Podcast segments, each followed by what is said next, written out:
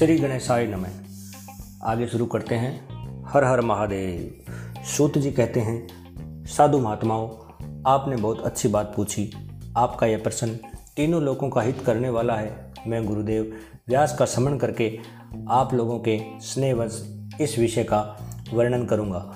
आप आदरपूर्वक सुने। सबसे उत्तम जो शिव पुराण है, वह वेदांत का सार सर्वसर्व है तथा वक्ता और श्रोता का समस्त पाप राशियों से उद्धार करने वाला है। इतना ही नहीं, वह परलोक में परमार्थ वस्तु को देने वाला है।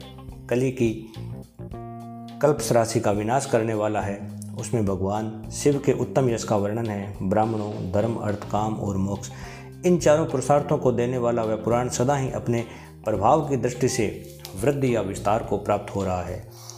वे प्रभो, उस सर्वोत्तम शिव पुराण के अध्ययन मात्र से वे कलयुग के पापासक जीव श्रेष्ठतम गति को प्राप्त हो जाएँगे। कलयुग के महान उत्पाद तभी तक जगत में निर्भय होकर विचरेंगे, जब तक यहाँ शिव पुराण का उदय नहीं होगा। इसे वेद के तुल्य माना गया है। इस वेद कल्प पुराण का सबसे पहले भगवान शिव ने ही प्रणयन किया था। विद्येश्वर संहिता, रुद्र संहिता, विनायक संहिता, उमा संहिता मात्र संहिता, एकादश रुद्र संहिता, कैलाश संहिता सतरुद्र संहिता, कोटि रुद्र संहिता, सहस्त्र कोटि रुद्र संहिता, वायव्य संहिता तथा धर्म संहिता। इस प्रकार इस पुराण में बारह भेद या खंड है। वे बारह संहिताएँ अत्यंत पुण्यमयी मानी गई हैं। ब्राह्मणों, अब मैं उनके श्लोकों की संख्या बता रहा हूँ। आप लोग, वह सब आदरपूर्वक सुने। विद्येश्वर संहिता में दस हज़ार श्लोक हैं। रुद्र संहिता, विनायक संहिता, उमा संहिता और मात्र संहिता। इनमें प्रत्येक में आठ आठ हज़ार श्लोक हैं। ब्राह्मणों, एका, दस रुद्र संहिता में तेरह हज़ार, कैलाश संहिता में छः हज़ार शतरुद्र संहिता में तीन हज़ार, कोटे रुद्र संहिता में नौ हज़ार, सहस्त्र कोटि रुद्र संहिता में ग्यारह हज़ार, वायव्य संहिता में चार हज़ार तथा धर्म संहिता में बारह हज़ार श्लोक है। इस प्रकार मूल शिवपुराण की श्लोक संख्या एक लाख है, परंतु व्यास जी ने उसे चौबीस हज़ार श्लोक में संक्षिप्त कर दिया है। पुराणों की क्रम संख्या के विचार से इस शिवपुराण का स्थान चौथा है। इसमें सात संहिताएँ हैं। पूर्व काल में भगवान शिव ने श्लोक संख्या की दृष्टि से सौ करोड़ श्लोकों का एक ही पुराण ग्रंथ ग्रंथित किया। सृष्टि के आदि में निर्मित हुआ वह पुराण साहित्य अत्यंत विस्तृत था। फिर द्वापर युग में द्वैपायन आदि महर्षियों ने जब पुराण का अठारह भागों में विभाजन कर दिया उस समय संपूर्ण पुराणों का संक्षिप्त स्वरूप केवल चार लाख श्लोकों का रह गया। उस समय उन्होंने शिव पुराण का चौबीस हज़ार श्लोकों में प्रतिपादन किया। यही इसके श्लोकों की संख्या है। यह वेद तुल्य पुराण सात संहिताओं में बंटा है। इसकी पहली संहिता का नाम विद्येश्वर संहिता है। दूसरी संहिता रुद्र संहिता। तीसरी का नाम सतरुद्र संहिता। चौथी का कोटि रुद्र संहिता। पांचवी उमा संहिता। छठी कैलाश संहिता। और सातवीं का नाम वायव्य संहिता है। इस प्रकार ये सात संहिताएँ मानी गई है।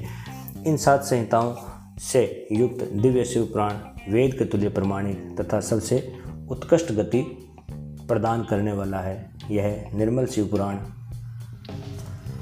भगवान शिव के द्वारा ही प्रतिपादित है। इसे शैव शिरोमणि भगवान व्यास ने संक्षेप में संकलित किया है। यह समस्त जीव समुदाय के लिए उपकारक त्रिविध तापों का नाश करने वाला तुलना रहित तथा सत्पुरुषों को कल्याण प्रदान करने वाला है। इसमें वेदांत विज्ञान में प्रधान तथा निष्काम धर्म का प्रतिपादन किया गया है। यह पुराण ईर्षा रहित अंतःकरण वाले विद्वानों के लिए जानने की वस्तु है। इसमें श्रेष्ठ मंत्र समूहों का संकलन है। धर्म, अर्थ और काम इस त्रिविर की प्राप्ति के साधन का भी वर्णन है। यह उत्तम शिव पुराण समस्त पुराणों में श्रेष्ठ है। वेद, वेदांत में वेद्य रूप विलसित परम वस्तु परमात्मा का इसमें ज्ञान किया गया है। जो बड़े आदर से इसे पढ़ता और सुनता है, वह भगवान शिव का प्रिय होकर परम गति को प्राप्त कर लेता है। इसमें आगे हैं, साध्य साधन आदि का विचार तथा श्रवण, कीर्तन और मनन, इन तीनों साधनों की श्रेष्ठता का प्रतिपादन। व्यास जी कहते हैं सूत जी का यह वचन सुनकर वे सब महर्षि बोले अब आप हमें वेदांत सार सर्वस्वरूप अद्भुत शिव पुराण की कथा सुनाइए। सूत जी ने कहा, आप सब महर्षिगण रोग शोक से रहित कल्याण में भगवान शिव का स्मरण करके पुराण पर्व, शिव पुराण की जो वेद के सार तत्व के रूप में प्रकट हुआ है, कथा सुनिए। शिव पुराण में भक्ति, ज्ञान और वैराग्य इन तीनों का प्रीतिपूर्वक ज्ञान किया गया है और वेदांत वेद्य सदा वस्तु का विशेष रूप से वर्णन है। इस वर्तमान कल्प में जब सृष्टि कर्म आरंभ हुआ था, उन दिनों छह कुलों के महर्षि परस्पर वाद विवाद करते हुए कहने लगे, अमुक वस्तु सबसे उत्कृष्ट है और अमुक वस्तु नहीं है। उनके इस विवाद से अत्यंत महान रूप धारण कर लिया।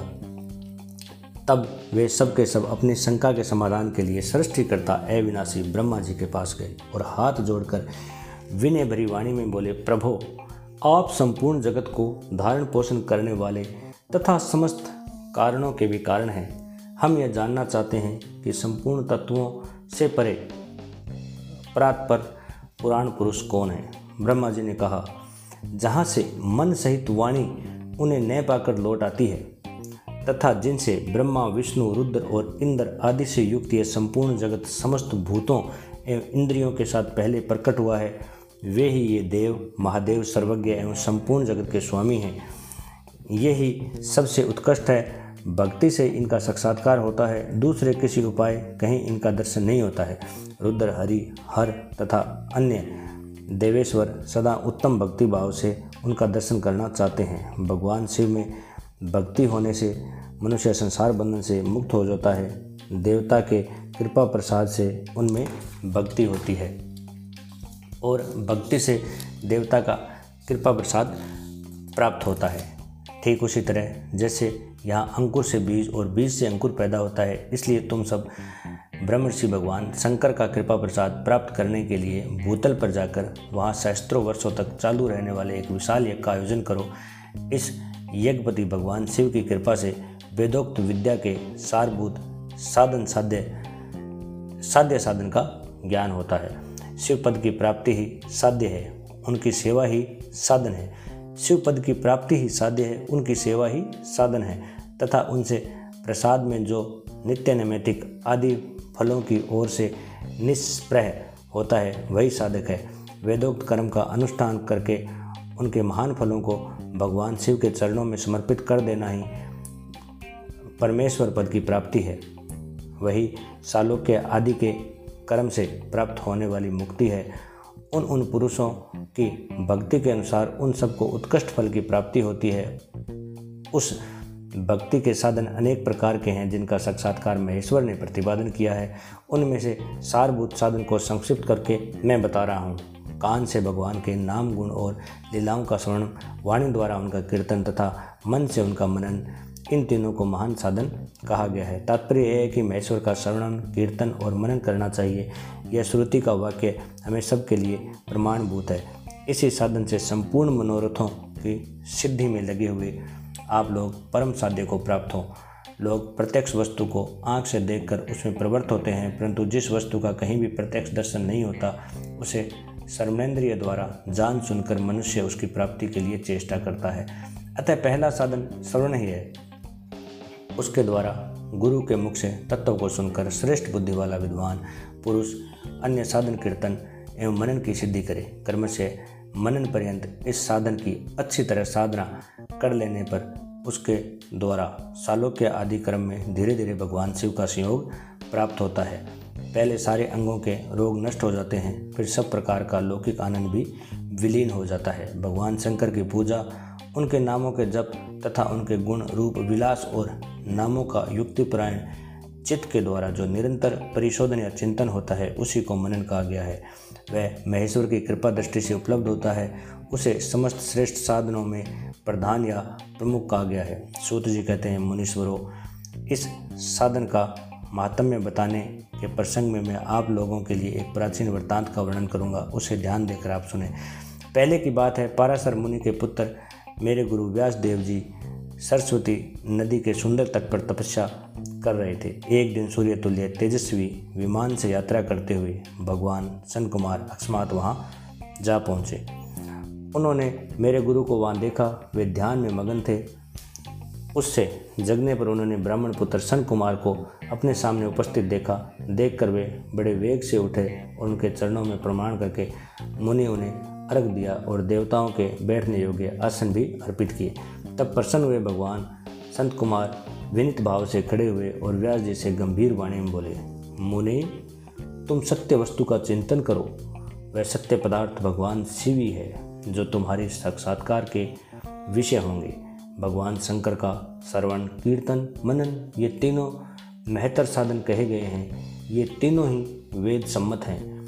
पूर्व काल में मैं दूसरे दूसरे साधनों के संभ्रम में पढ़कर घूमता घामता मंदराचल पर जा पहुँचा और वहाँ तपस्या करने लगा।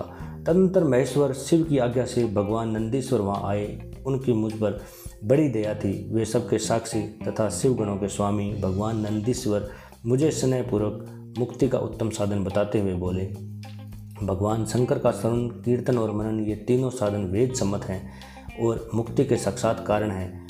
यह बात स्वयं भगवान शिव ने मुझसे कही है। अतः ब्राह्मण, तुम स्वर्णादि तीनों साधनों का ही अनुष्ठान करो। व्यास जी से बारंबार ऐसा कहकर अनुगामियों सहित ब्रह्मपुत्र सन कुमार परम सुंदर ब्रह्मधाम को चले गए। इस प्रकार पूर्व काल में इस उत्तम वृत्तांत का मैंने संक्षेप में वर्णन किया है। ऋषि बोले, सूत जी श्रवणादि तीन साधनों को आपने मुक्ति का उपाय बताया।